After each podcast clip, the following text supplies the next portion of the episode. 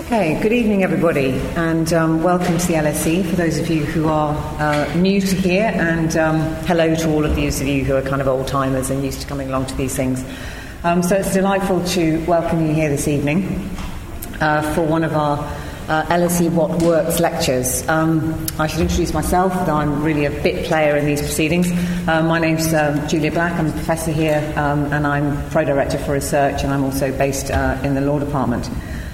And it's a huge honour actually for me to welcome here today um, colleagues who are um, affiliated to the LSE in, in, different ways and have different relationships. So the main star of the show this evening, obviously, is, is Professor Steve Gibbons, um, which I'm sure you all know. Steve is a Professor of Economic Geography here at the LSE and Director of the, our Spatial Economics um, Research Centre.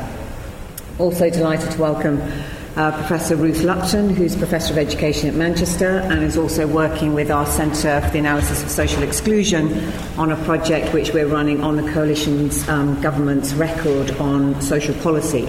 Um, and that's going to be launched next week. That's the project, not the policy, obviously. The project will be launched next week. Um, so she's working um, strongly with uh, John Hills and, and, colleagues in the CASE in that. Also delighted to welcome um, Tim Leunig, who's here in our De- Department of Economic History, but also has the um, uh, the the role of uh, being on secondment to the Department of Education as their chief analyst and chief scientific advisor.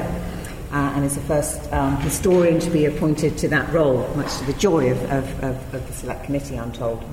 Um, so the event tonight is entitled Neighbours, Peers and Educational Achievement. And obviously this is a, an issue which is of key social importance uh, within the UK but elsewhere as we think about growing inequalities and equality of opportunities uh, within society. Education is obviously a central part of that, um, that dynamic. And this marks the second in our series of the LSE What Works lectures. As I mentioned before, this is a particular lecture series which we, where we showcase some of our latest research by academic departments and research centres. Started back in 2011, we do them roughly every two years. Um, and academics present, present their key research findings um, and the implications of their studies for, for social policy. So this is the third series of lectures, and this is the second in the third series. We had one a couple of weeks ago, actually, Daniel Ferreira on um, whether there should be quotas for, for women on boards. And he said no, and I'm really, really cross with him for saying that. Um, but anyway, I take that out with him elsewhere. Um, and then the one which we have a couple of weeks' time is given by LSE Cities, Graham Floater and Philip Rode, entitled Better Growth, Better Climate, Cities and the New Climate Con- Economy. So that will be here actually next week, um, 29th of January, 6.30, same time, same place. You're very welcome. Um, but tonight, Professor Steve Gibbons um, asks how sensitive is education to the influence of school friends and neighbours? So, obviously, I mentioned before, economic prosperity across the UK, as we know, is very unevenly distributed across space. You know, London is everything. So, I think the north-south divide has now moved from Watford to Coventry, um, apparently. So, slight, slight improvement, but not a lot, really. Um, and SERC, which is the, um, the centre which uh, Steve heads up, was established in 2008 to look at really the nature, extent, and consequences of these spatial and geographical disparities and to identify appropriate policy responses. So it's very much core to Steve's work, and he looks at the impact of um, spatial distribution not only in education but in, in other areas as well healthcare, crime, transport, um, etc. Now, I also have to those for those on social media, those of you who are Twitters and Twitter um, users in the audience, then the hashtag for today's event is uh, hashtag LSE Works. Um, but also in relation to social media, phones on silent. Okay, please. So, and I just did put mine on silent because it's always really embarrassing as chair when it's your phone that goes off, which always happens.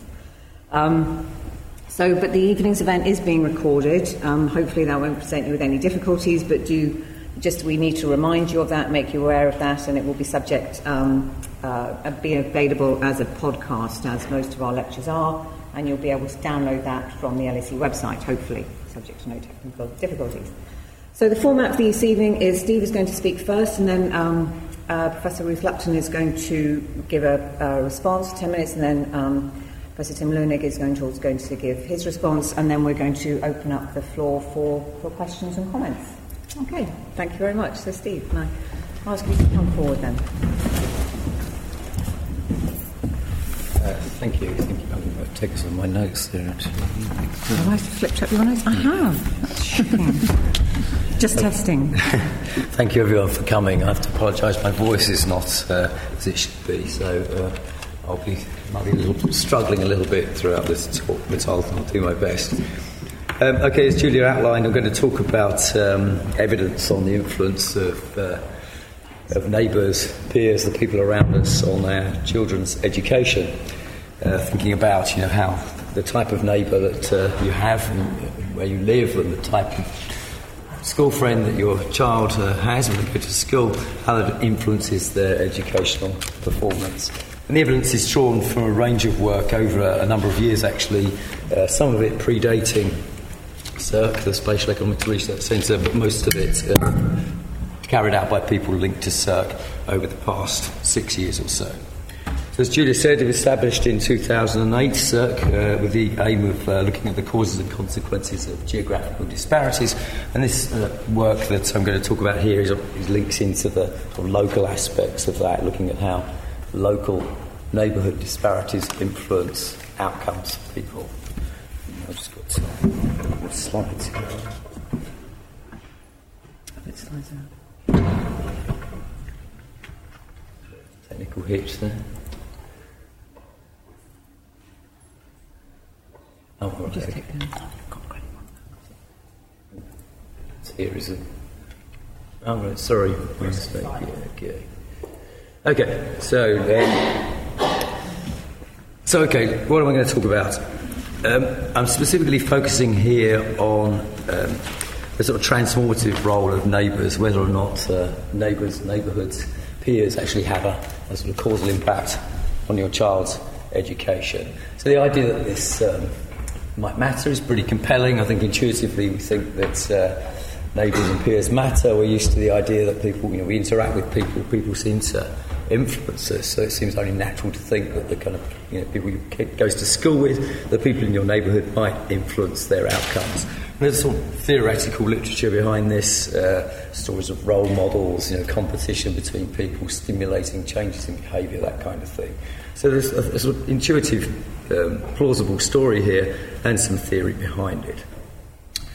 Uh, it's also an important question for policy because um, it's easy to understand that if low achieving kids are influenced by high achieving neighbours or high achieving peers, then there's clearly a rationale for trying to mix people up, trying to get the kids, low achieving kids' performance up by mixing them with higher performing kids. And this is one of the bases for um, ideas such as uh, mixed communities policy, actually planning communities so that uh, you've got cheap housing and uh, more expensive housing mixed together in, in order to try and mix up the, the pool of people there. Uh, lastly, of course, these questions are interesting simply if you're a parent deciding where to live or where to send your child to school. You'd kind of like to know the answer to these questions, I guess. The style of the research I'm going to be talking about is all quantitative. I mean, you know, if you go and read the original papers, they're fairly technical. Uh, I'm just going to try and prevent, uh, yeah, present a kind of intuitive flavour for what we're doing and some drafts sort of showing the scale of the effects we're finding. Um, so this is a kind of radio astronomy kind of approach to social science research. We don't go and ask people you know, about going to the neighbourhoods and ask people about what's going on. We're just looking at big data sets, trying to analyse the patterns in the data. Okay, so the structure of the talk is going to go like this. I'll talk a little bit about neighbourhood effects, which it means in the, the jargon is, is you know, who your neighbours are and how that affects the performance of your children or even your own performance, but it's the idea of neighbourhood effects. I'll then go on to discuss peer effects, which is really exactly the same as neighbourhood effects, but is applied in the case where we're thinking of school children going into school, mixing with people of different abilities, right, their peers. Right. I'll also look at a different aspect of, of a similar question, which is the, the turnover of people. So, neighbourhood effect literature, peer effects literature, the research I'm going to present on that is really about the composition of the group, you know, the mix of people in it. Another uh, issue that might be important is mobility, how fast people come and go through the neighbourhood, how fast they come and go through the school. So, I'll present a little bit of research on that as well.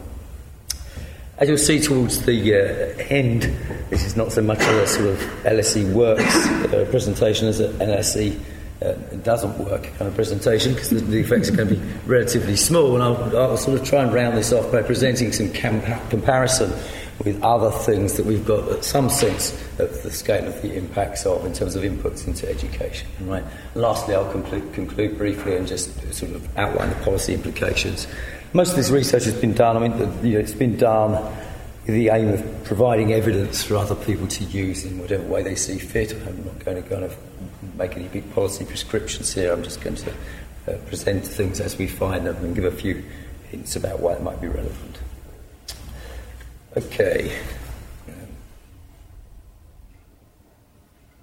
So, neighbourhood effects. This question about the influence of uh, who your neighbours are on children's performance in this case, performance at school. Uh, so, just to kind of fix ideas about the question we're asking here, we're not sort of thinking you know, the overall impact of different neighbourhoods, including, you know, all the kind of environmental factors, the types of buildings, the services, the amenities that are there. That are there. We're thinking very specifically about this sort of question. You've got one neighbourhood like this, and another neighbourhood like this, and this uh, person in the middle here is, you know, your child, and this is some sort of clone of your child. Imagine all these people, the, the blue people are sort of, you know, children of rich kids, and the white people are children of poor kids, uh, or perhaps the blue kids are you know, higher, higher ability and the white kids are lower ability. Does it make a difference for your child, this guy here, uh, which neighbourhood they live in? You know, assuming that other aspects of the neighbourhood are exactly the same in terms of the school and the family background that, that the child's exposed to. Okay, so this is the question we're really fundamentally asking. So it's a sort of quite a specific uh, issue. Okay. Okay, so to get a sort of first uh, flavour for this, I'm going to go back to some research I did very uh, early on. Uh, this is not, not SERC-related research. This was actually part of my PhD uh, back in 2002, and this was looking at the National Child Development Study, which is a survey uh, which followed up a cohort of children that were born in 1958 in one week and followed them up at intervals over the decades that followed. It's a bit like this 7 Up program you might have seen on TV, but uh, there's a data equivalent to it. Okay? Um, so, in this picture, what have we got? Uh, I sort of got this National Child Development uh, study. Uh, I linked it to census data. Um, in 1971, I've got information about where these children lived in the, 19, in the 1970s when they were sort of age 13. And I've got a picture here which just sort of graphs the average relationship between uh, the the quality of the neighbourhood that you're brought up in, here measured in terms of the proportion of people with A levels or more, uh, against the probability that you ended up with A levels at age 33. This child ended up more highly qualified. And you can see there's a very you know, strong relationship. Just, this is a simple correlation, really. So, this is the sort of picture that probably motivates our intuition that neighbourhoods might matter. But of course, um, this isn't a, a, causal relationship. I mean, if I picked a person at random and moved them from this neighbourhood up to this one, I wouldn't necessarily expect to see this change in, in performance, right? Because what's going on here is that we're picking up a lot of family background factors. So the fact is that uh, people with higher education, people in these sort of higher level um, higher education level wards here tend to be richer. They tend to bought into these communities because these communities have got better amenities, maybe better schools. So this sorting of rich and poor people, higher educated people, lower educated people across these communities. So there's correlation between you know, your own child's family background, the one you're trying to look at the uh, uh, uh ultimate performance of, and the the type of neighbours that they're mixed with. This is, this is what economists call sorting, largely driven by housing costs, right? It's, it's the housing prices that drive people into different locations and generates this kind of association. And you can see this um, pretty easily if we just do something simple and sort of control statistically using regression methods for family background. You can see this relationship is much diminished. There's much uh, smaller increase in the probability that you've got A levels as you move from the bottom of the distribution to the top in terms of the quality of the neighbourhood. Even then, we might worry that we're just not controlling for enough. We're not sort of really comparing people like for like here. This might be some sort of residual family background difference, right? Um, we could look at this another way, uh, uh, rather than sort of adjusting things statistically. We could do something rather simple, just look at a rather more homogenous group whose location choices don't depend so much on their incomes in this case, social tenants in the 1970s. Okay, you had some choice over where you live, but largely it wasn't determined so much by your income. And you get the same picture, a much smaller increase in the probability of getting A levels in relation to uh, the quality of the neighbourhood you were raised in during, as a teenager. Sadly, we don't really think these days that these kind of uh, techniques are, are, sufficient, and I'll come on to explain uh, what we're going to do in, in greater detail in a second. But firstly, let's just look at a general picture that captures the problem that we're facing. You've got this is a, a this is a three-dimensional version of what I was trying to represent before. On, on, this axis here, we've got uh, the, the, the, type of neighbourhood that the person lives in, from the sort of lowest ranked in terms of education uh, status up to the highest ranked. Here we've got the rank in terms of the parents, in terms of the lowest educated parents, the highest educated parents, and up here we've got the education of the child when they become an adult at age 33. And you can see here pretty clearly you've got this really strong relationship, which is well known, between parental background and, and uh, children's achievements later on, and this much weaker relationship uh, across the distribution of types of neighbourhood. Okay, and what we're picking up when we don't really properly control for the family background is we're picking up some sort of cross section through here, which is the you know sort of naive relationship you tend to pick up when you look at the link between neighbourhood quality and educational achievement. To try and get around that, researchers have tried to find better methods, really, of un- unpacking this real causal link between neighbourhood quality and uh, educational outcomes.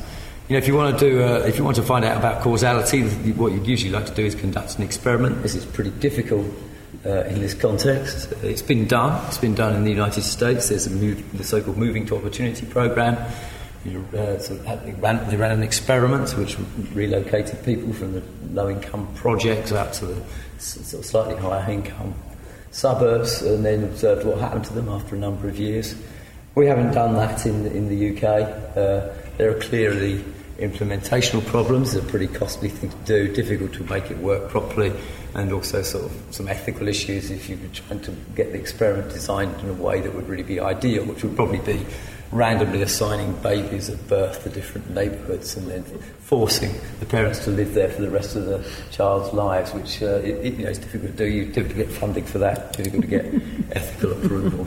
So we haven't got these experiments. So what people, researchers have tried to do, and the kind of research that I'm going to outline here, is use existing data sets and try and transform them in clever ways to kind of isolate arguably random sources of variation in neighbour quality, uh, to sort of get kids that are exposed to different levels of neighbourhood quality through sort of random events, if you like.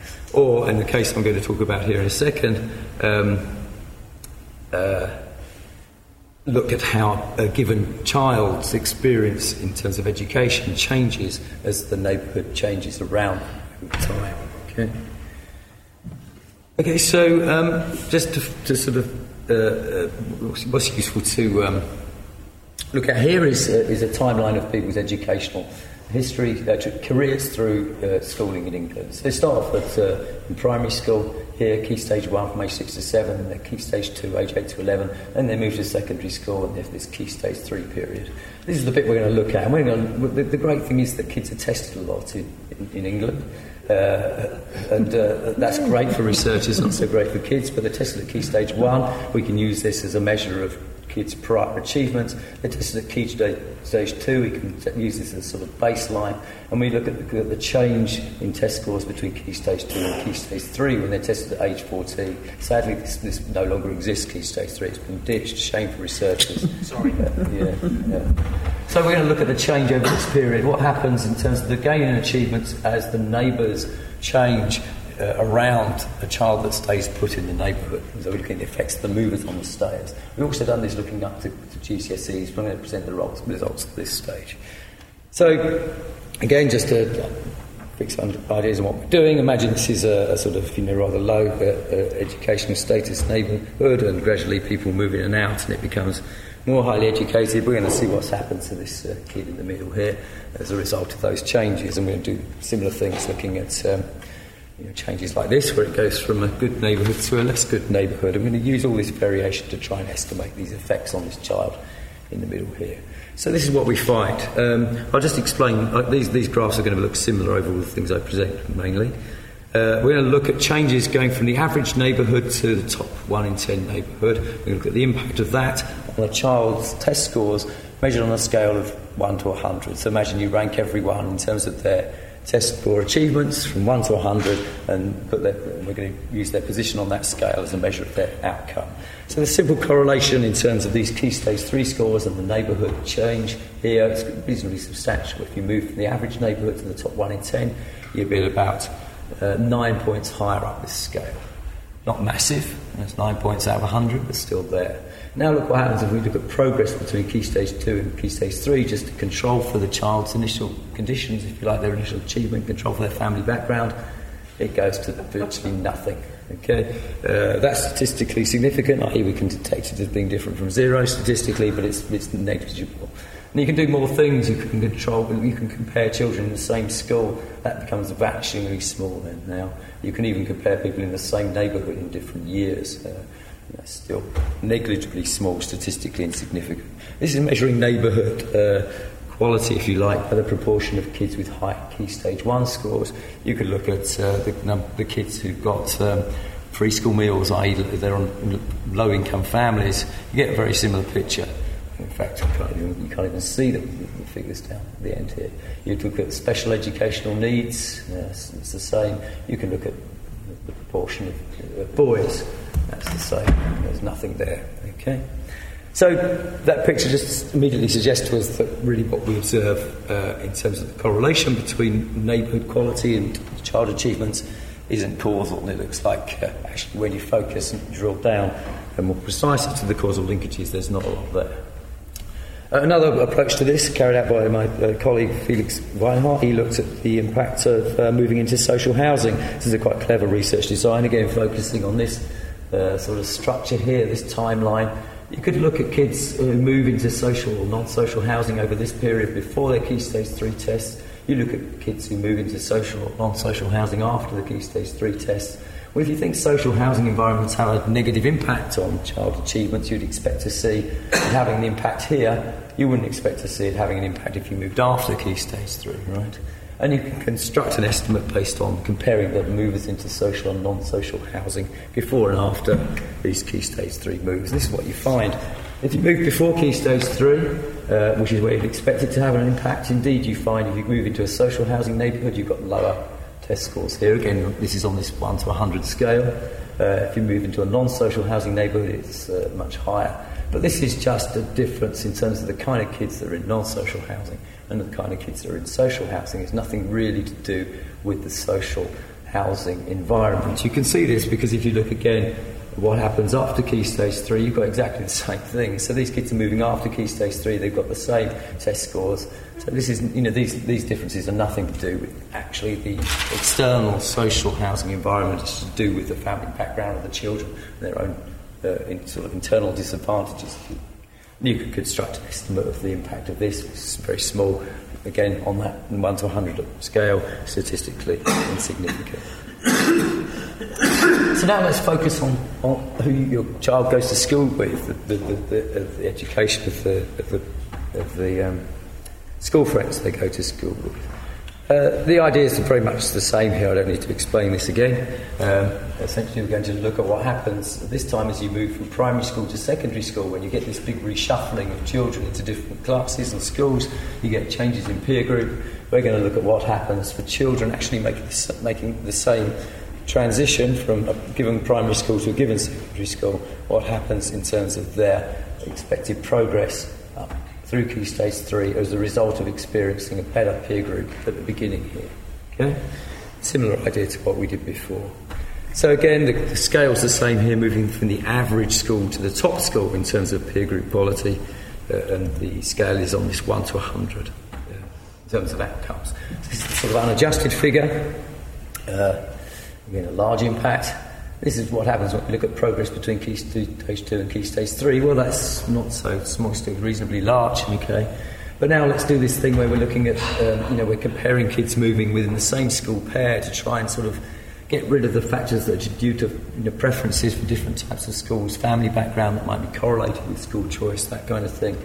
uh, looking at changes over time here in terms of peer group quality for different kids in different years following this same primary school to secondary school transition. Now it becomes much, much smaller. You can do more, you can control for a number of different things here, nothing much changes. Uh, my colleague Olmo Silva went further and did a different paper, compared kids, uh, the effects on different subjects, because in different subjects you get different peer groups due to the different skills of the classmates, the schoolmates in these different subjects. Numbers are pretty small again.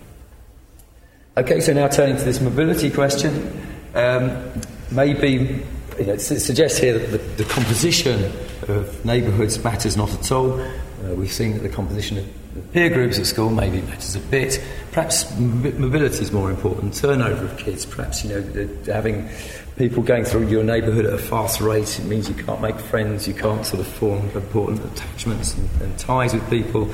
Perhaps having kids move quickly through the school class that you're in causes disruption to teaching.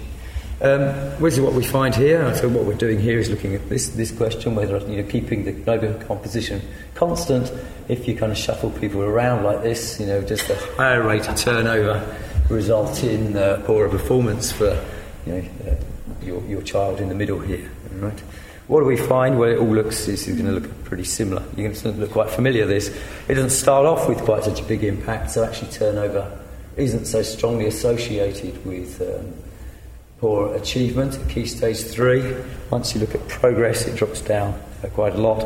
Once you look uh, at um, the same, you can look at the same school and look at turnover in the same school in different years and see how that impacts on children in those different years and compare across years within the same school. That becomes near negligible again. Okay, so again, uh, these numbers are actually statistically significant. We can distinguish them from zero, but again, they're sort of economic, meaningful terms They're not, not, not, not that not that big.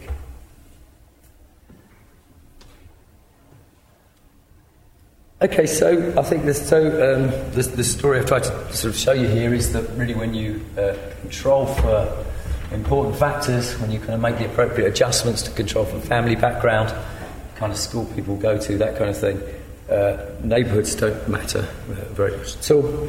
Um, school, school peer groups might matter a bit. Um, but to get a sort of sense of where, how these things sort of compare with other things, let's uh, compare them with various other things that we've got some idea about. Okay, so I'm going to show you the, the, the estimates I've presented already in terms of the impacts of neighbours, the impact of neighbour mobility, school peers, and so on. I'll present you some estimates based on some work I've got in progress on the, the effect of teacher mobility within schools, you know, how fast teachers come and go within the school.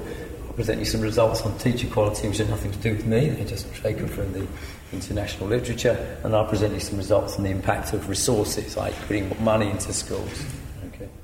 So here's our uh, neighbourhood effect estimate, very, very teeny tiny down the bottom here.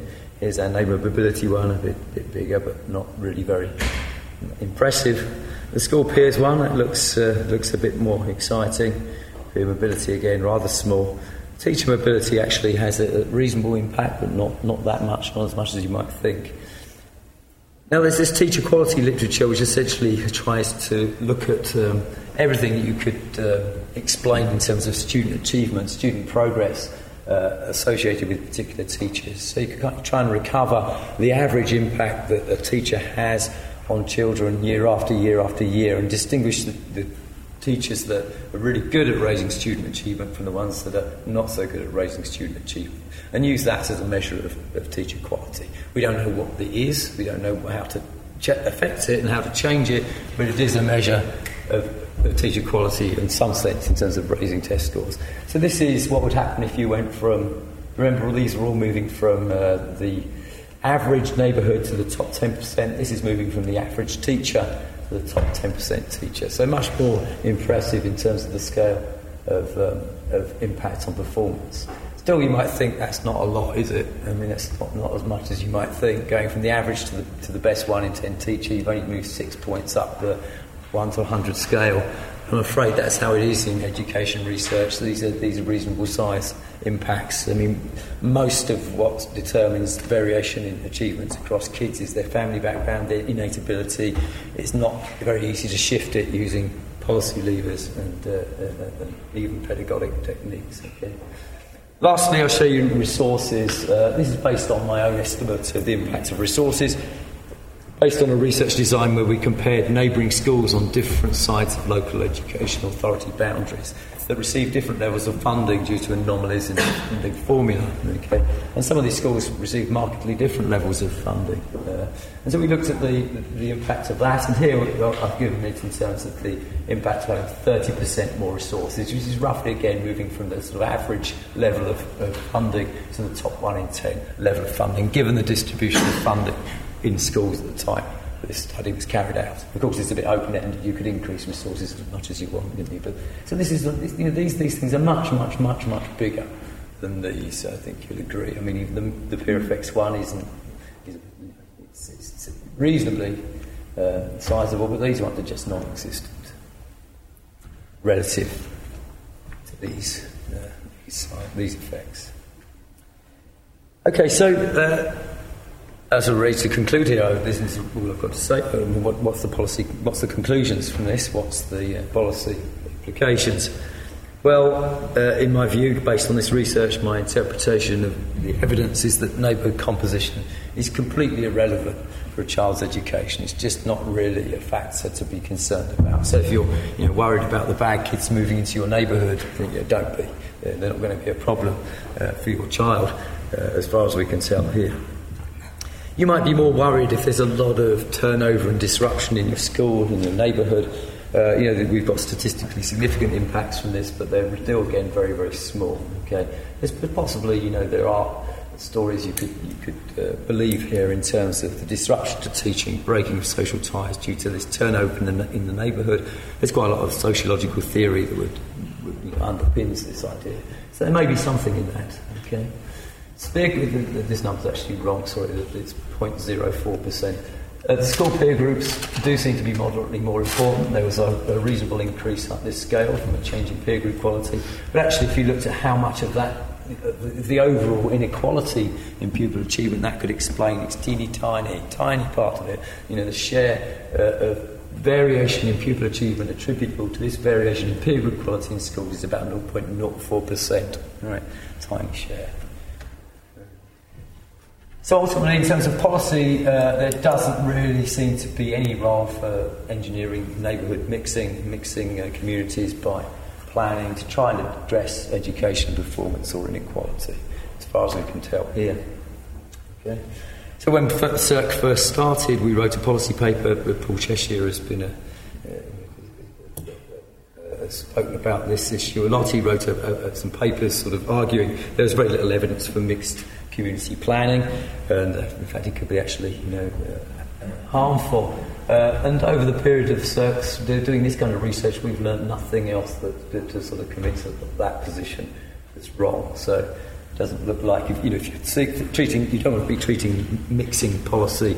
As, you don't you see the rationale for it as being to actually uh, improve children's achievements or any other long-term outcomes. There may be lots of other reasons why you'd want to do it, but one of them is to actually improve educational outcomes for children.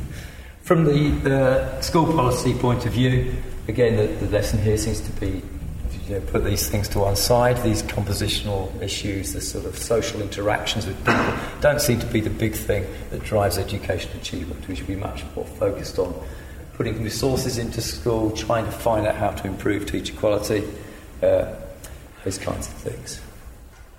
Okay, thank you. Right. Thank you.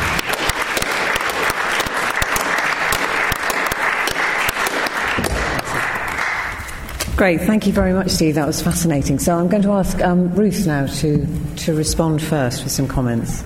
Okay, great. Thank you very much. Can you hear me okay? Hear me okay? okay. Um, so, uh, just a little bit about myself. I mean, I've kind of grappled with these same sorts of questions uh, about uh, neighbourhood uh, and peer effects, but with different techniques. So uh, I have gone into schools and neighbourhoods and asked people, and, and, in fact our careers have developed over the same sort of period in totally different, um, using totally different uh, methodologies, and, and then. Um, uh, during the second half of the 2000s, I was quite involved in the whole development of the not the development of, uh, but the evaluation of the, uh, the, the then Labour government's mixed communities policies. Now involved, led the evaluation of the mixed communities initiative and tried to do some work on the evidence for and against mixed communities um, uh, policies. So.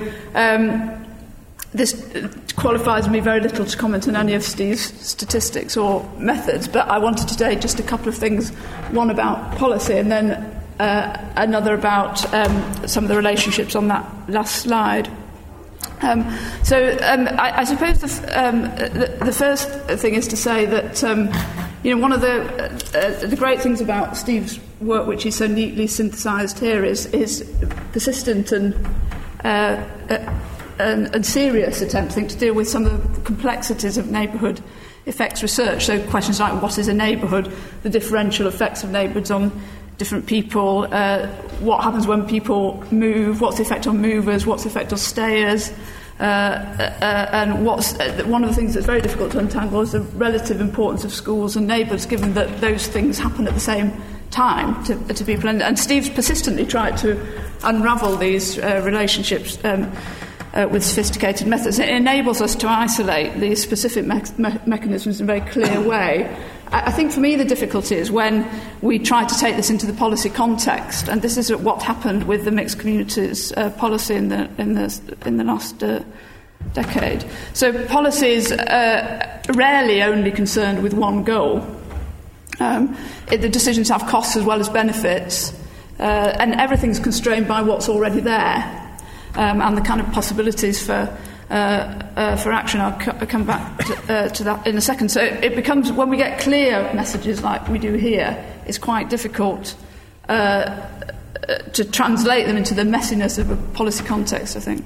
So um, I read all, I look at neighbours from a more sociological perspective, and I, I tend to think of them not in terms of their utility to the individual, in terms of, in this case, educational attainment, but in a broader sense as sites of family and community life, sources of ontological security, uh, identity formation, uh, and so on. And, and if you think like this, um, there might be other reasons why we want to have uh, mixed uh, neighbourhoods, uh, not just for individual um, gains, but as, as a society, for example, to promote social integration, uh, co- cohesion, and to prevent concentrations of problems. So, one difficult neighbour it can be uh, manageable to live next door to, but 10 or 20 uh, create m- much more uh, uh, difficult. And these, these kind, and you were very clear, Steve, that you measured neighbourhood composition, not all of these things around, which are a lot harder uh, to measure. And the same goes for schools. We might want to think about the social value of schools and their role in developing the citizens uh, of the future, as well as their value for uh, individual attainment. And so I think if you think more along those kind of lines, you can come, and I'm not really saying that I uh, think uh, the evidence supports this, but you might come to a policy intent which was would more social mixing be desirable uh, for societal reasons? Um, so you would turn the question on its head here. Is the, should the policy be motivated by uh, dragging the attainment of the lower income children up by mixing their neighbourhoods?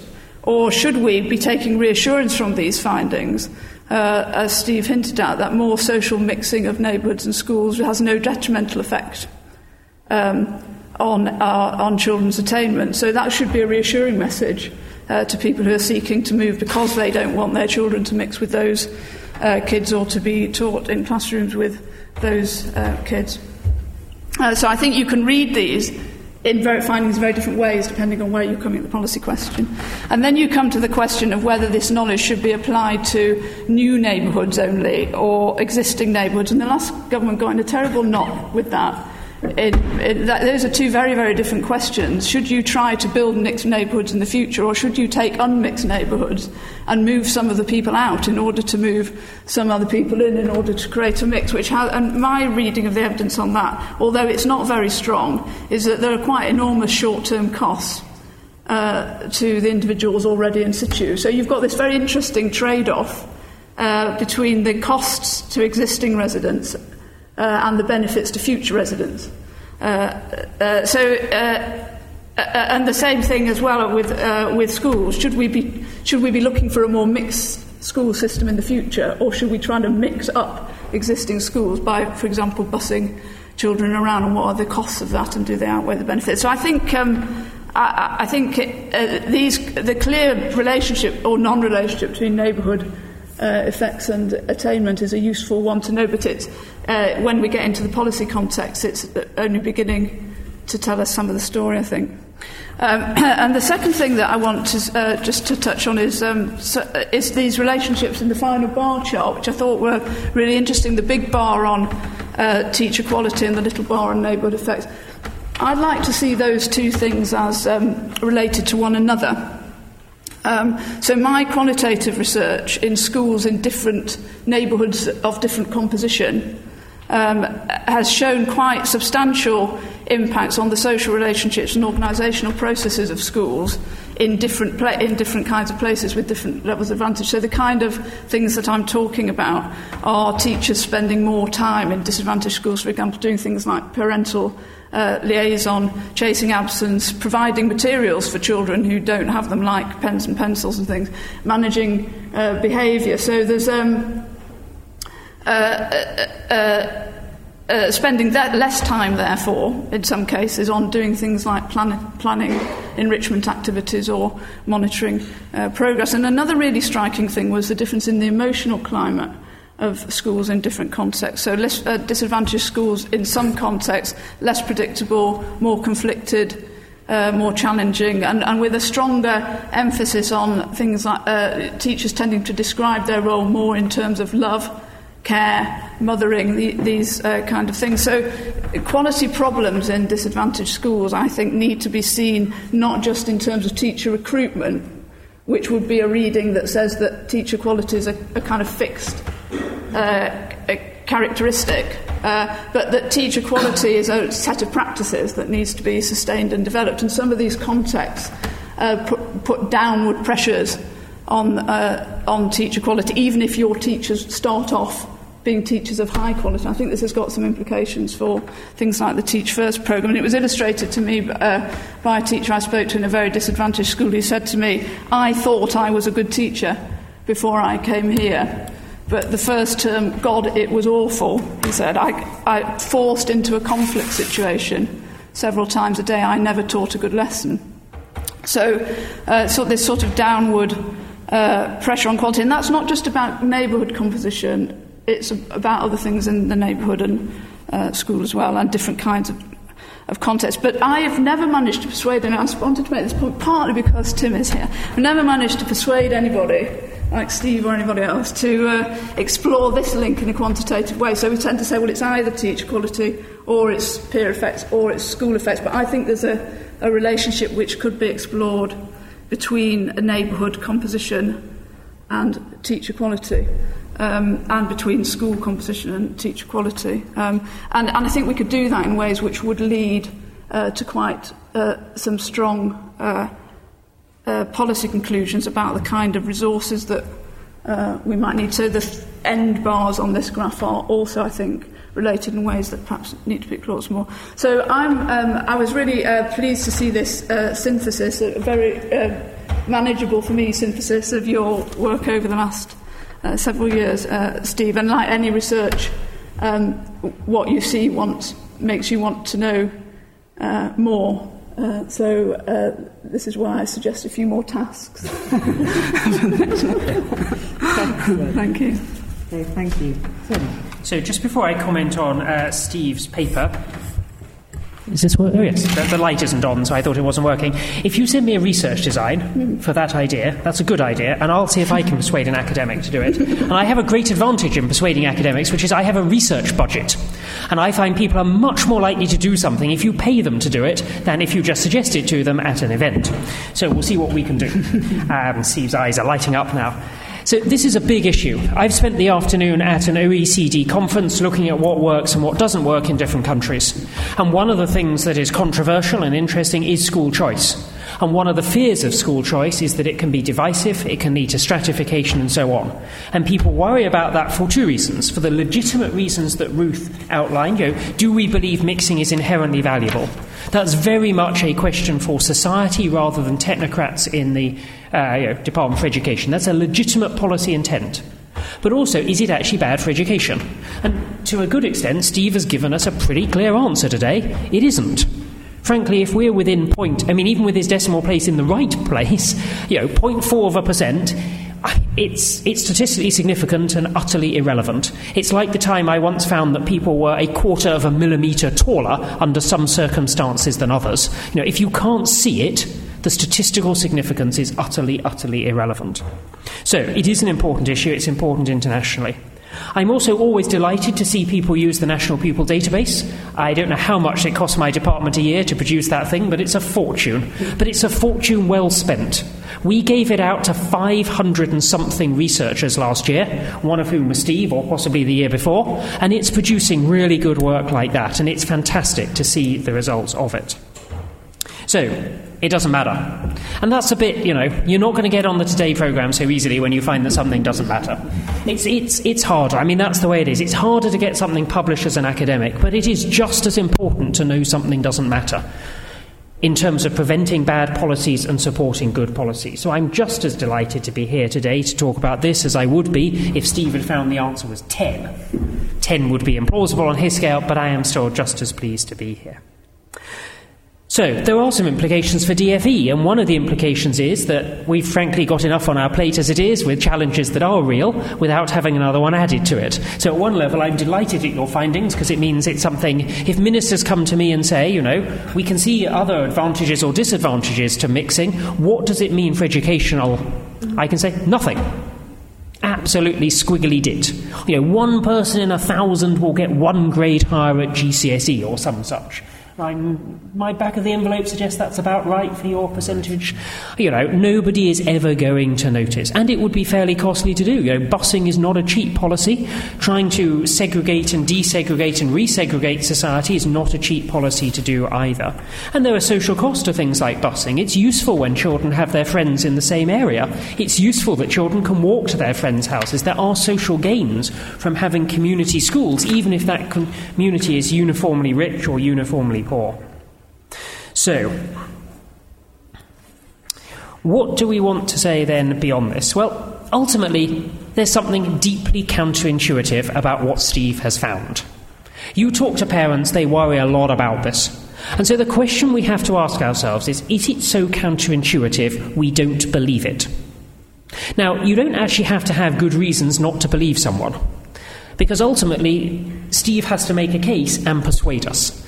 So it is possible, actually, I think, for us in the audience in government to suck our fingers and say, yes, he has great and clear results, but, but, but, we worry about missing variables. We worry about, is it true everywhere? That is a legitimate response. And I want to suggest to Steve some areas where he could push this further. So, this is my referee's report with my other LSE academic hat on.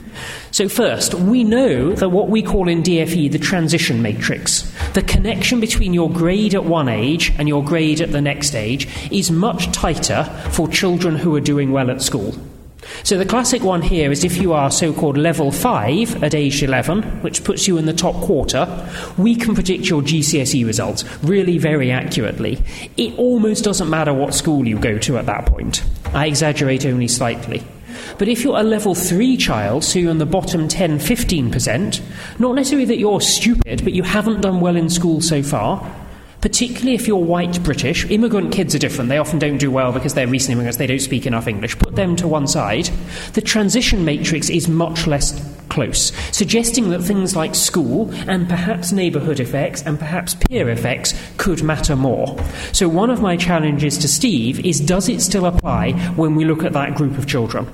And they're the group of children for whom school is most important. The second group is what about extreme neighbourhoods? Mm-hmm. So you've gone from the middle to the top 10%. And I'm guessing the distribution is symmetric, and you'd get similar results if you'd have presented them here from the bottom 10. But what about the extremes? Not all of us live within 40 percentage points of the average. Indeed, 20% of us don't in the way that you structured it. So, how bad does a neighbourhood have to get before it is really undermining children's education? That seems to me a legitimate question which we in government would be interested in the answer to. And if you can provide us with that answer, we would be really pleased. In that context as well, I'd quite like to see the analysis done with and without London, because we know that London schools are now different. They're really profoundly different. Uh, Chris Cook's work in the FT uh, showed that if you were in the bottom 30% at aged 11, by your results in Key Stage 2 tests and you move into London, you will do 50% better in your GCSEs than if you stay outside of London. And conversely, if you leave London, your results will go down by the same amount. If you're in the top 10%, it makes no difference. You can be educated anyway, you still do well. Those kids are self motivated, they love to learn, and they cope. But those bottom kids, schools really seem to matter, communities really seem to matter. We don't really know why that is, but something is going on. So is it different inside and outside London? Um, the other thing I'd be interested in is primary schools, because actually, sorry to say this, but 11 to 14 are not the most interesting years. The most interesting years are as early as possible. Because we know, as I said a moment ago, that by the age of 11, if you're doing well in school, you're a self directed learner, and frankly, you fly. You fly all the way into the Russell Group, out the other end, generally to a good job.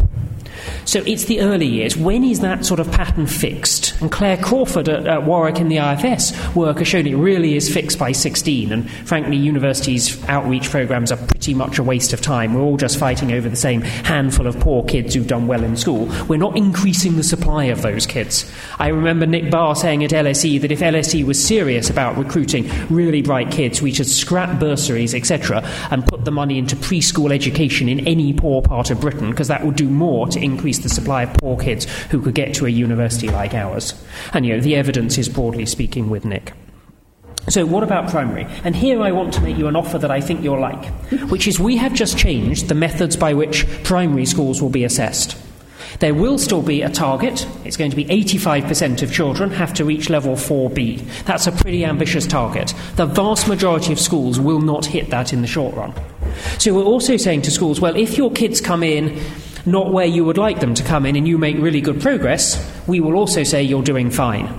But if you want to have that opportunity, you are going to have to assess them when they arrive through a baseline assessment. Lots of people offer these already. The most famous one is done by the University of Durham. It's called PIPS. It's used now uh, by the OECD around the world. It's a pretty darn reliable form of assessment. A school could still game it, but if done properly, it works well. We're expecting schools will overwhelmingly do this, and as a result, those data will be in the National Pupil Database. Now, of course, that won't help you because you won't know how they do later in life, so you'll have to wait some time. But those children will go through, and you, or maybe your successor, will be able to do what you have done between baseline in reception and key stage one, and then later key stage two. And I am not as convinced that it will be as clear cut at that age as it is later, because I think their peer effects do matter. I went to a governing body meeting recently of a school that I was visiting, and they were discussing the popular kid in reception one and two. And the popular kid in year two is also really hardworking, and they love this kid. And they were saying, you know, if ever he threatens to leave, they're basically going to bribe the parents to stay, because he's such a good role model. Whereas in year one, the popular kids are all the disruptive kids, and they were talking about how to try and overcome this because of the peer effects. Now, that I accept is an anecdote. If Ruth had done it, it would be it would be proper scientific research. But for me, it was just visiting one school. But you can easily imagine the peer effects would be bigger at that age when children are still learning how to learn. So, as I say, I make you that offer that I will get you the data. Okay. Um, to conclude, teachers matter more than anything else. I think that's what we saw because those uh, funding rises that you were talking about are frankly inconceivable. They would cost us £10 billion. Now, I don't know if any of you have got 10 billion spare, but if you do, uh, annually, of course, that's recurrent. If any of you would like to donate 10 billion pounds to the Department for Education uh, to ensure the outcomes that Steve has just shown, please see me afterwards.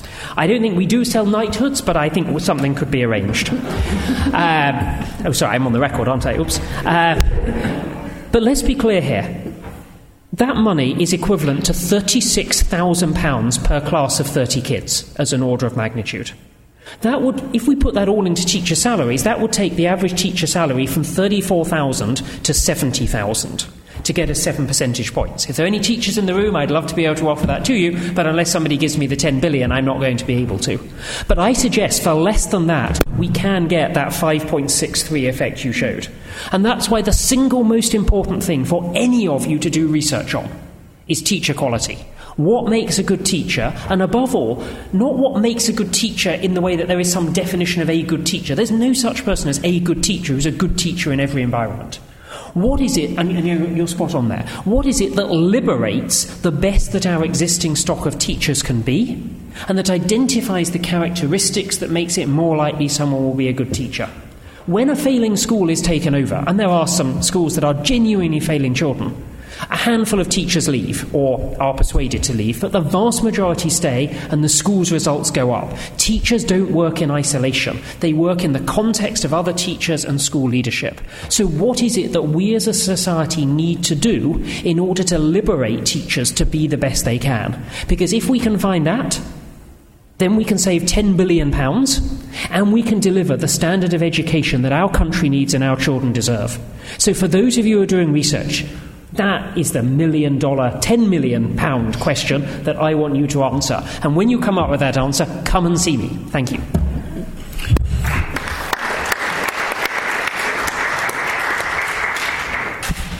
Thank you. So I've a very um, stimulating discussion there, um, and I think an awful lot of awful lot of things to discuss.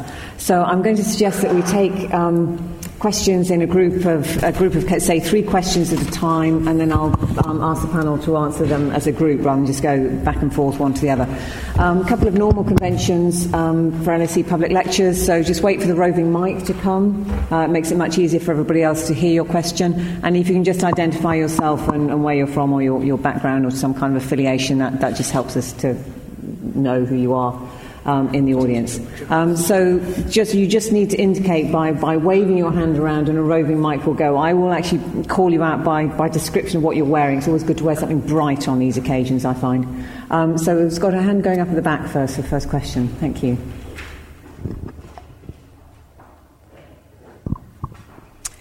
Thank you. Um, my name is Kavita Kopas. I'm a parent and I'm utterly incensed by what I've heard this evening. Um, I decided to stay because I wanted to ask the question. First of all, I would change that final conclusion. We should be more concerned about school, about misuse of school resources and head teacher quality. I would completely take out the governor layer out of primary schools. They serve absolutely no purpose whatsoever. I have spent 10 years bringing up my daughter. She is three years ahead of her peer group. And she's been forced to return to a school where she is unhappy, unstimulated, and unwilling to go on a daily basis. But she has been forced to go there by her father because he's got commercial interests that link with the head teacher and the governors. That is the problem in schools today. It's not about £10 billion. It's not about £10 million. It costs nothing. You need to support the parents that want to support the children, that want to support the teachers, and you have to take the head teachers and the governors out that are preventing that from happening. I don't have a question. Sorry. Thank you. Um, and another question. Okay, yes, please. Gentleman in the middle there. Hi, I'm Neil, the next teacher, and I just want to know how come you might have a school which has either an upward trend in quali- you know, gaining qualifications, stable trend, or a downward trend, but you get blips in years, and, and sometimes you have a really good year come in, and sometimes you have a really bad year. Yep. And what's the cause of that? You know, that's the really interesting question to me. Okay, thank you. Do you want to ask? Yeah, gentleman in the back there with the check jumper. Uh, thank you. My name is Chris Bovaird. I'm a senior lecturer at the University of Toronto. My, my question is for Professor Lupton, if I may. Um, ma'am, you suggested that uh, engineered neighborhood mixing, or busing as you put it in your own terms, um, would raise the performance of underperforming kids. You seem to ignore the potential of it lowering the performance of higher performing kids uh, who come from educated or higher income backgrounds. As a professor, as a PhD, as a member of a distinguished panel, why are you against intellectual elitism? Mm-hmm. The people in this room are the intellectual elite. Um, the dumbing down of the average should not be what people of your job are doing. Mm-hmm. Okay. If you'd care to respond. Thanks. I think we'll take one more and then I'll put the questions to the panel. Got one more question? Thank you, yes. Uh, Naomi Clayton from Centre for Cities. Um, Tim was talking about uh, London schools and educational attainment in, in London, um, and there's been talk for quite some time about the impact of London Challenge on uh, the improvements in, in London schools. But of course, recent IFS research has said actually it's, it's more to do with London's primary schools and the improvements that have been made at, at primary school.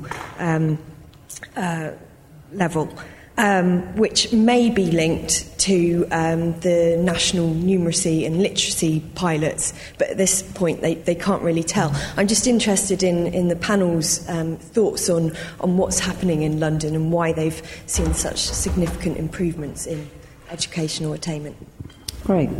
Um, thank you. So we've got a wide range of questions. I'm going to open all the questions out to all of the panel, even though some have been directed at particular individuals to allow people the opportunity to comment. Steve, do you want to, to start off? Sure, yes. I, I, I don't know how to address the governor's question. That might be best for somebody else. I wasn't really focusing on the effect of governors or head teachers here.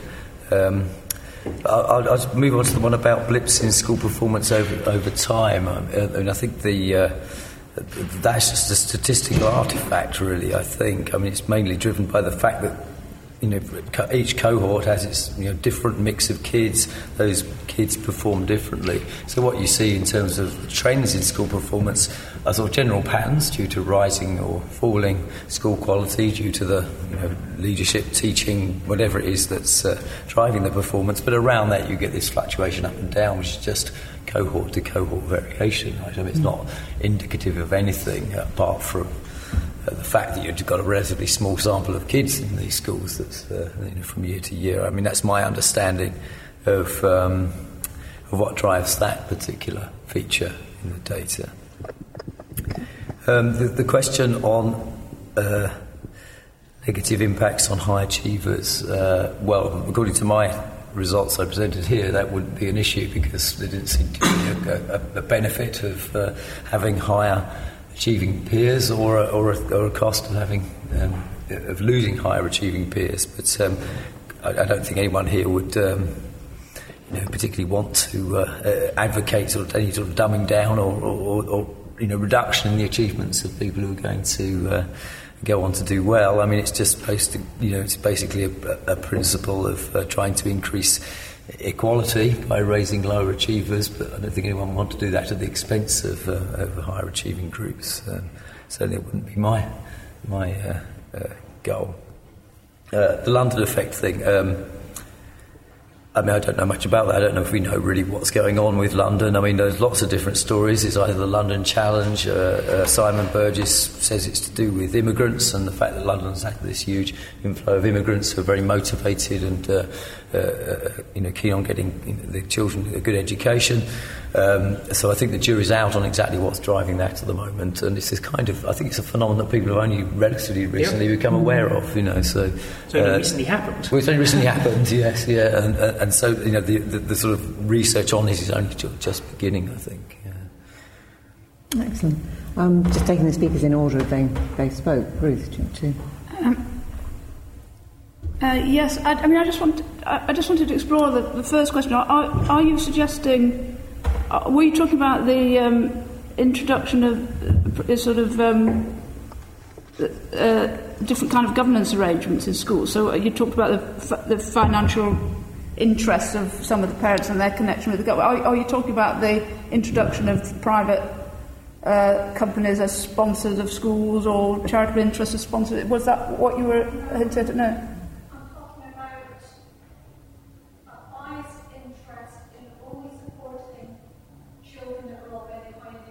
Uh-huh, right. So where children are not achieving, they are allowed to continue not to achieve.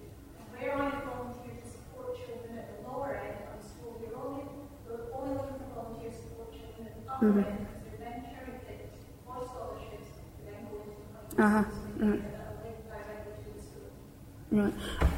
I, I, can't, I'm not going to answer that question, but I, th- I think Tim might have something to say about the, I mean, um, w- to what extent those are driven by the um, performance requirements on on schools and some of the work that the department's been trying to do to get schools to focus equally their attention throughout the income uh, throughout the attainment distribution should be starting to help with that. So that they're not concentrating either on thresholds or on particular either middle thresholds or higher thresholds, but they're now measured on uh, the gaps on the attainment of the lower children. So, but Tim might have more to say that.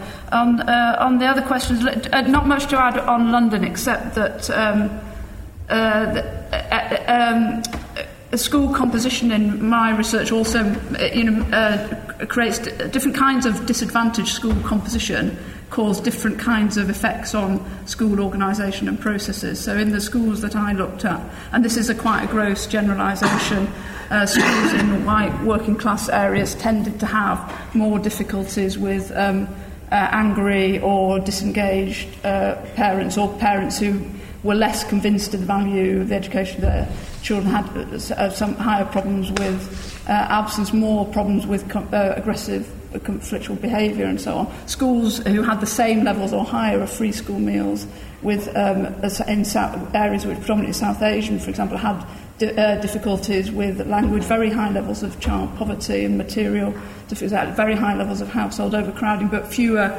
uh, difficulties of the kind that make for uh, um, you know, d- uh, behavioural problems in the classroom or a lot of time having to be spent with parents and so on. So I think so. So there is not either composition or what schools do is what I'm saying. There's a relationship between composition and what uh, schools do. So trying to knit uh, uh, that together. And I think that is partly the London effect, and also that schools in London have got very, very good at dealing with. Uh, highly complex and um, you know d- diverse um, uh, co- cohorts and schools in uh, more homogenous areas haven't, in a way, looked at the, their uh, cohorts in the same way and say, how do we, you know, address the, the cultural composition and, and historical composition, you know, the, where, where these people have come from in the same way.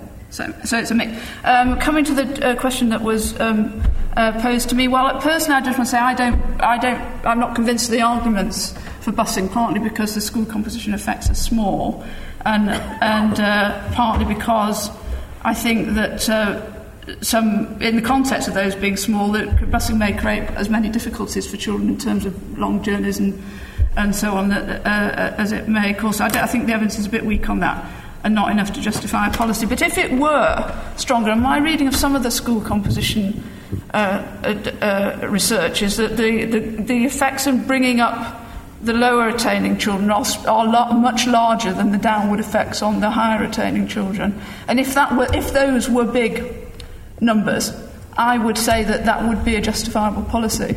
And the, and the reason that I say that, I think, is the biggest problem that we've got in this country is our high level of social uh, inequality, and, and the, the, the children of higher attaining who might be brought down a little actually can draw on a very large number of other resources in their families and communities to make sure they still do well. And I think they'd pick up uh, later on in their education. And, and that would be a personally, that, if the numbers were big enough, I'd say that would be a cost uh, that should be borne for the betterment of our particular society with its gross inequalities. But I don't think the numbers are big enough uh, to justify. So I don't think we should trade little gains for slightly bigger uh. So, until now, the British government has assessed schools by whether a certain proportion of children reached a target. And that meant we were giving schools an incentive to ignore the kids who were never going to hit that target, but also often to ignore the kids who were going to reach it come what may.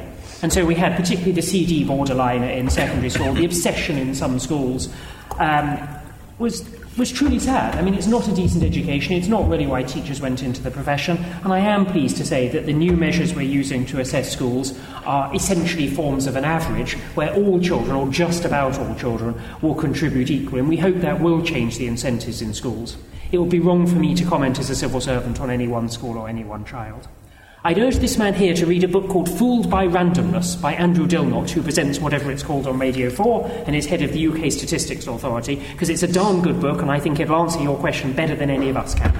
Um, but again, the new measures that we're using for school accountability are looking at progress. So a school that suddenly gets a blip year down doesn't suddenly fall down the league tables or gets a blip year up. So that we're assessing by how much the kids learn, not by what their intake is. And again, that's a more robust way for communities to get a handle on which schools are good. So we hear what you're saying, we agree with you, and we've tried to do something about it.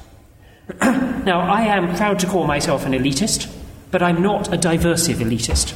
On the other side of Kingsway, there's a school called St Joseph's, a primary school, where last year 50% of children, so really serves a really poor community, 50% of children aged 11 ended up in the top quarter nationally, and there was no difference between the children who are on free school meals and the children who are not on free school meals. Now, that's the sort of elitism that I am proud to support.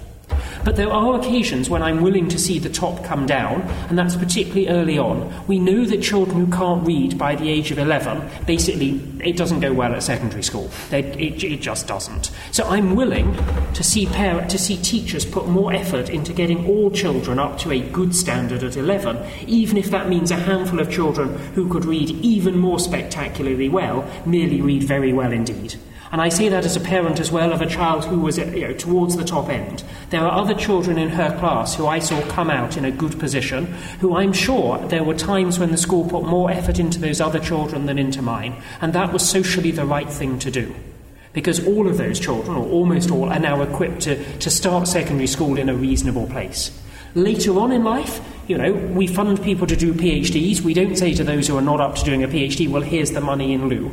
So the younger the child, the more egalitarian I think we should be because we're teaching schools that are critical for everyone. And that will mean some redistribution of effort within. And so to Naomi, um, uh, one of the things that has been pointed uh, to us recently is that London is a different labour market. Teaching is overwhelmingly these days a feminised workforce, particularly at primary school. And most women are married, as are most men for that matter, um, oddly enough. Um, and most people who aren't married wish to be married at some point, or live with a partner as though they were married, as it says on benefit forms. And so, one thing we know is that people may wish to be in a market that works for their partner. Most teachers are married to people who are professional. We have what's called assortative mating, whereby people marry, that's the phrase, whereby people who marry people with a similar intellectual level, etc. And that means that London may just be in a different labour market. Because actually, particularly for women, uh, a female teacher, particularly in a primary school, may well not be the dominant earner in her household, at which point we know that she's what's called a trailing spouse. And I was a trailing spouse. When I was a, a, junior academic, my wife was a trainee actuary and rather better paid than I was. She worked in London, so I didn't apply for the job at the University of Warwick. I applied for the job at Royal Holloway, even though Warwick is a better place in economic history. I was a trailing spouse. I came to London because of where my wife had her job. We are interested in whether London has access to a different pool of people as teachers. And since I'm Director of Analysis, I've just commissioned an academic to look at the labour force survey, because that's what I can do these days. It's, it's, a wonderful job, mine, I can tell you. Uh, so we're trying to find out the answer. Now, the labour force survey is it's a sample. It's a big sample for one of these surveys. We're not sure if the sample is big enough. It looks touch and go to tell us something interesting at the London level, but we've commissioned a study of it in order to find out. So we may get the answer to whether London teachers are different because of who they are married to. And I hope they're not. Because if they are, and there's a whole bunch of people who are only willing to work in London, who are fantastic teachers, then as a nation we've got a problem. London is already the richest part of the country, by a long way. If it's the richest part of the country and it has the best schools, and it has the best schools because it's the richest part in the country, then as a nation we're going to have a two speed country in a way that I don't think is healthy. And it's not really Manchester that I worry about. There are lots of good jobs in Manchester. It's small places. You know, what do we do about small coastal towns? What do we do? You know, if, if I move to, you know, Yeovil to take, you know, one of my minister's constituencies, or Bognor Regis to take another of my minister's constituencies, what would my wife do? She's an actuary. There isn't much call for actuaries in Bognor or Yeovil. So that, that means, I, realistically, I'm not going to take a job in either of those places. If we find that's true for a lot of teachers, well, I'm hoping we don't find it, but I'd rather, if it is true, that we knew the answer. So, yes, we're commissioning the research. Other good questions people have they think we might be able to answer, do let me know. My, my pit is not bottomless for research, but I'm pleased to say that hiring academics for short pieces of work is usually good value for money. Excellent. So thank you for that offer uh, of, of, funding for anybody who wants to bid uh, from the LSE. Thank you. Um, everybody else goes somewhere else. Um, so I am an elitist and I am quite competitive actually when it comes down to us getting funding for bids, I can tell you. I, pay, I, I hire the people offering good value for taxpayers' money, whichever university they're in. I tell our Chief Financial Officer to get our indirect costs down pronto. Yep. Um, okay, so moving on then to other questions lots and lots of interesting things to, to be reflecting on. Yes, thank you. Gentleman at the back.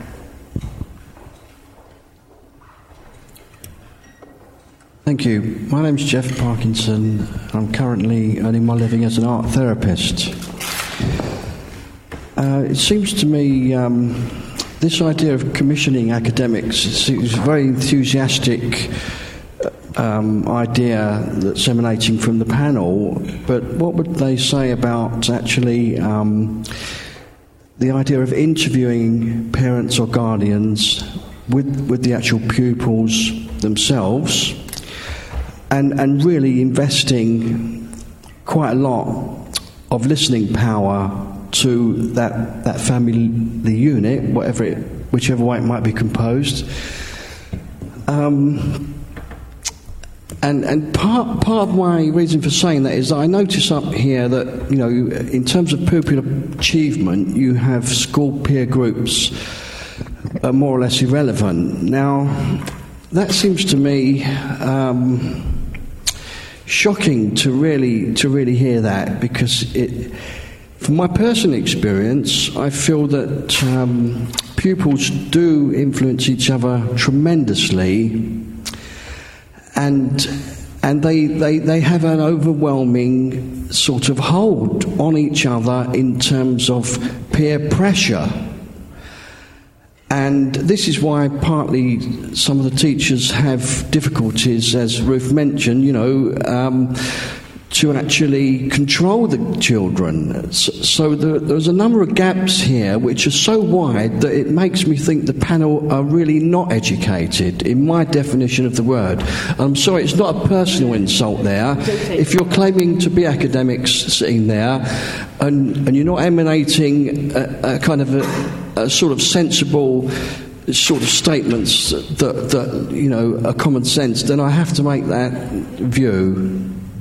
Okay, thank you. Do you have any other questions or comments? Yes, at the back, please. Uh, Jack Worth from the National Foundation for Educational Research. Um, I absolutely agree with everything you said about teacher quality, that it's one of the most important things that affects pupil achievement. Um, and as Tim said, we've got the National Pupil Database, which tells us an awful lot about pupil achievement. Um, Currently, we can't really find out anything about teacher quality in terms of pupil achievement because uh, it's not linked. So, uh, is there a prospect to link the school workforce census and the National Pupil Database? okay, I mean, it's quite a specific question. Uh, do I have one more? You have a burning question they want to put out? Uh, I've got one in the middle here. Two. I've got two more. So yeah, I've got two more. So one in the middle, and then and then you. Hello, good evening. I'm Irfan. I've, I work as an administrator with a security company. I don't have more experience about the education industry, but uh, recently we heard in the news. I mean, we read in the news on BBC that the way targets are given at university level, and uh, professors, teachers are pressurized to give high grades to the students. Is such thing happening at, say, primary school level within the UK? And if that is happening, that just to meet targets, people are given high marks and people pass with, say, good grades.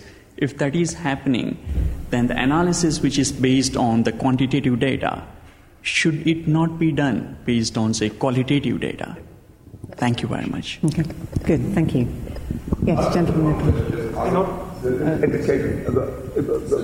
Sorry, I've got. Well, thank you very much. Uh, you, uh, just on this question, nobody actually referred. Will probably uh, be relevant. Uh, the private education and state education.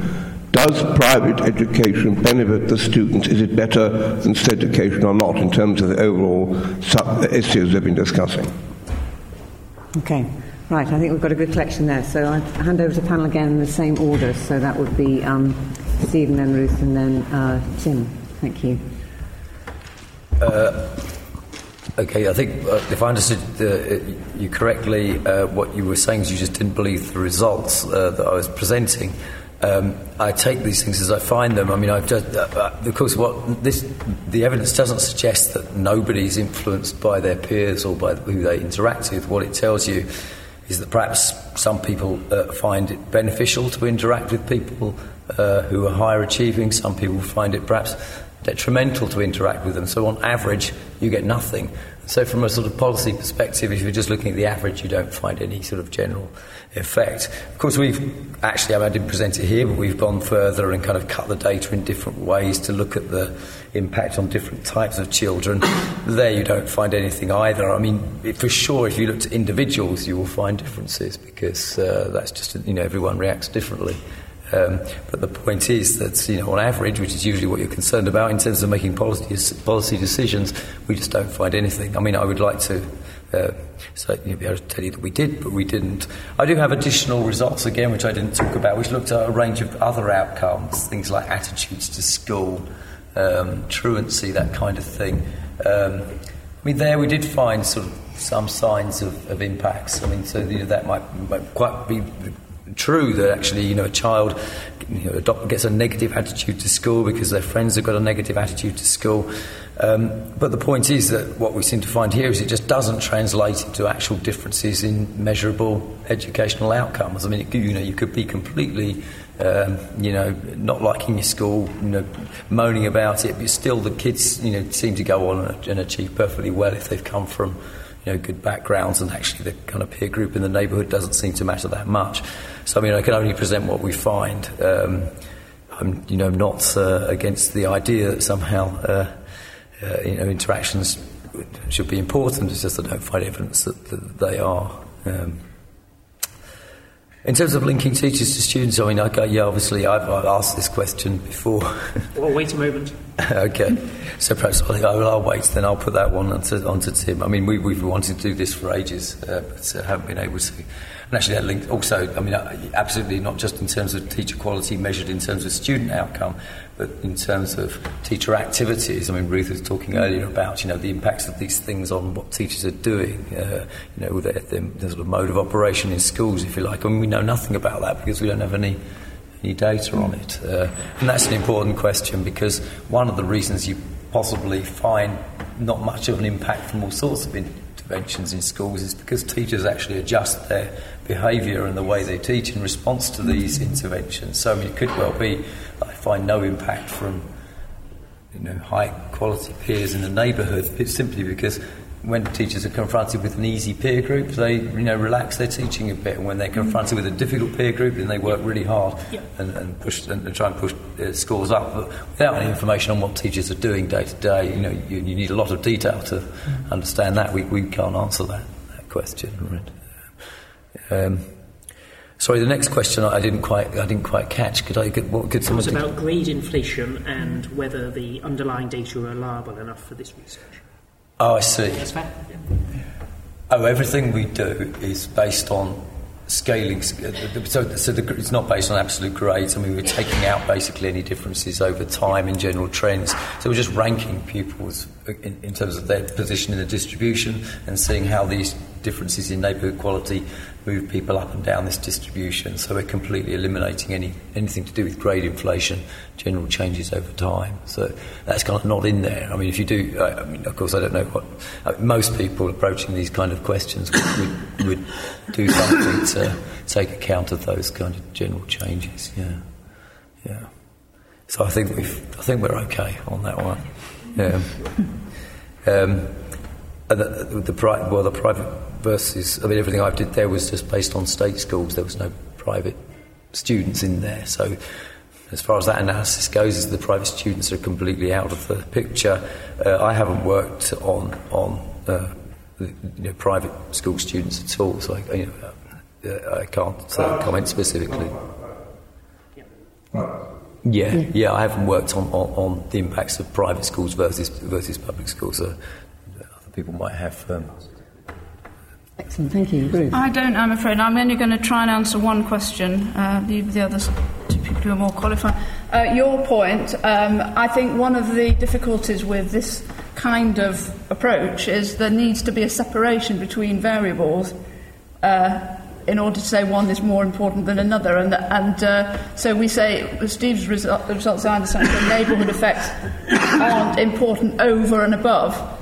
Uh, other things at the individual, family, or household level. But the trouble is, in reality, it's really difficult to untangle these things. So if you're in a neighbourhood uh, where uh, a deindustrialised neighbourhood in the northeast, uh, it, uh, where the students are uh, maybe low attaining in the, um, the first early years of life, their parents may not have high educational qualifications, nobody might ever have been to university. That is also what constitutes the dynamics of the neighbourhood. So it's quite hard to say this is the neighbourhood and these are the individuals. So in a, in a sociological sense, I think that it, it, it's quite hard to conceptualise in this way, and possibly that's why I think neighbourhood effects can be underestimated because we're cutting out a lot of what is in fact.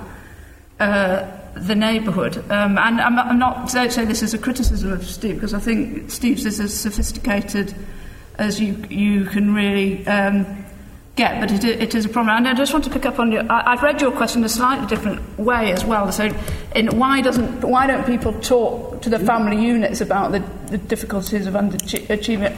And I, I think that's a real problem in some very disadvantaged schools, especially in, in white working class areas, that there's a sense of frustration that the children are not ready for the school. Where uh, we're not saying, how does the school be ready for the children so that we give an equally good education to everybody who comes to the school, whatever point they are starting from. I think it's sort of the schools have to fit the kids, and this is what slightly what I was alluding to, where we've got people who are coming from all around the world. Schools have to do that. They have to say where are the children at, and they've got to make the school ready for the children. And I don't think the same happens. Uh, and I think that's part of the London effect and the small town effect that we've got that the schools aren't listening enough to what the parents and guardians want and how they want to engage with the school. Okay, excellent. So let me give a related answer to that question. So we in government do commission big surveys where we go and ask people what they think. Uh, the uh, obvious one at the moment is the longitudinal survey of young people of England, which is a very snappily titled thing. Which I have. A, I'm trying to remember the sample size, and how many? Fourteen thousand. 13,000, there we are, 14,000. Now, my colleagues know in the front row, it's always good to have staff. Uh, so we're actually going and asking 13,000 kids what they think of the world. And we did it 10 years ago, so we can compare at the moment 13 year olds 10 years ago and now. And the results are really striking. Teenagers just aren't what they used to be. They're talking to their parents more, they're smoking less, they're drinking less, they're committing fewer crimes. Every single indicator is going in the right direction. And we ask them batteries of questions in a really serious manner because that sort of research is important. It's very expensive, of course. And the other thing we do are these big birth cohort surveys, of which EPPE, uh, now called EPPSE, is the one that's just completed, where we started interviewing the parents before the child was born. And we interviewed the children every few years and their parents every few years until they're now 18, so that we really do our best to understand their trajectory through childhood. And these things are million pound research projects that we sign off a budget for because we want that evidence base. So I'm with you all the way. We should ask these people, and there are different academics who do work on those data sets who, frankly, they, they're just different to Steve. They're not better, they're not worse. They're all part of this really important stuff we do. On, in answer to Jack's question, we have three relevant data sets here. We have a teacher's data set based on pension records that tells us things like the age of a teacher and how many years of experience they have, judged by how many years they've been in the pension scheme. We then have a teacher workforce census. I mean, you'll know this, but not everyone will. Um, whereby we ask teachers, which years did you teach this year? Uh, meaning, did you teach year seven or year nine? And which subjects did you teach? And then thirdly, we have the National Pupil Database that tells us pupil by pupil what grades they got. At the moment, we're matching the two teacher databases together. And since they both have the teacher reference number, this ought to be very easy, but there's a surprising number of transcription errors. Um, and then we plan to link it to the National Pupil Database, but it won't tell you which teacher taught which child, because we never collect that, so we can't link it. But what it will do is allow us to answer questions about teaching intensity. So, for example, we know at the moment that a school in which children only take eight GCSEs gets exactly the same average grade, corrected for everything we can take into account, as a school where they're taught 13 GCSEs. Now, the school week is the same length, which seems to tell us that you can teach just as much in one thirteenth of the timetable, if that's what you're told to do by the principal, as in one eighth. That's an odd finding, but it's pretty clear in the data because we do know how many GCSEs you do. But with this, we will be able to look at, for example, whether the number of hours of teaching you have between the age of 11 and 16 in any given subject is in any way correlated with your likely grade at 16. That seems to me a really interesting thing we need to know. Similarly, we'll be able to work out whether typically having more experienced teachers helps your grades. We won't know that you were taught by Mr. Worsnop or Mr. Baker or Mr. Bentle, to name my three history teachers at school, but we would know from this data set how old those three people were, whether they were typically older than your average teacher, so we could then go to another school where the teachers are typically younger, and work out whether having a more experienced, because, you know, if they're all old, sorry, that's a little more disrespectful. I'm now old enough I can say this. Um, you know, do those things matter? Can we find schools that are at different points in the distribution? And I think we will be able to tease out a surprising amount there. What we do not want to do, and what we do not believe you can do, is match individual children to teachers and say who is the best teacher. They're really keen on this in the US, and I think that is profoundly mistaken because a teacher exists in the context of their school. A genius teacher in a school that is going to pot and there's no discipline will not get good results. That does not mean they're a bad teacher. And I really don't want us to go around linking individual pupils to teachers to try and rank teachers. I think that is statistically abhorrent. I think it's immoral. I think it would discourage people from going into the profession. So read my lips, that is not what I want to do, that is not what I want to facilitate, but I do want to know what characteristics are connected with effective teaching. So that one you'll also be able to get the benefit of in due course. And finally, private education. Does it work? Well, most private, you know, gone are the days. I think Lady Diana Spencer went to a very posh private school and got one O level. I doubt that that was actually a fair reflection of her ability. I think gone are the days when private schools were just finishing schools for the rich. Private schools are generally getting very good headline results, but they are selective on the way in. And so it's all because they're not obliged to take the key stage 2 tests, we can't really tell whether they're any good. I think the other question is what do you mean by good? Um, you can buy a Ford Focus or you can buy a BMW. Even the cheapest BMW is roughly twice the price. They'll both get you from A to B safely and reliably, but one of them will have leather seats and the other won't. Now, private schools in London are roughly three times the price of state schools. Uh, as an order of magnitude, you're talking about 15,000 compared with five. Given that they've also got a selected intake, it will be pretty hard for them to fail, really. Um, but it, it, as I say, it does depend what you want. So the school, the state school of which I'm a governor, the head went to see the local private school recently, and she said to me, "We had lunch together. She had, it was a much nicer lunch than I would be able to give the other head teacher." So there are some things like that that are generally true. They're much more likely to have swimming pools, etc. But I think that the best school teachers in Britain are in inner city areas. The sorts of teachers who I've met who are, who are picking up a child every day on the way to school. The head teacher who I met who was about to go to the council because one of her kids was sleeping in the car park of Iceland because they'd been made homeless. She was sleeping in the car park of Iceland because it was undercover. And she said, I am determined to get that kid into a hostel tonight. That is what the best teachers in our country look like.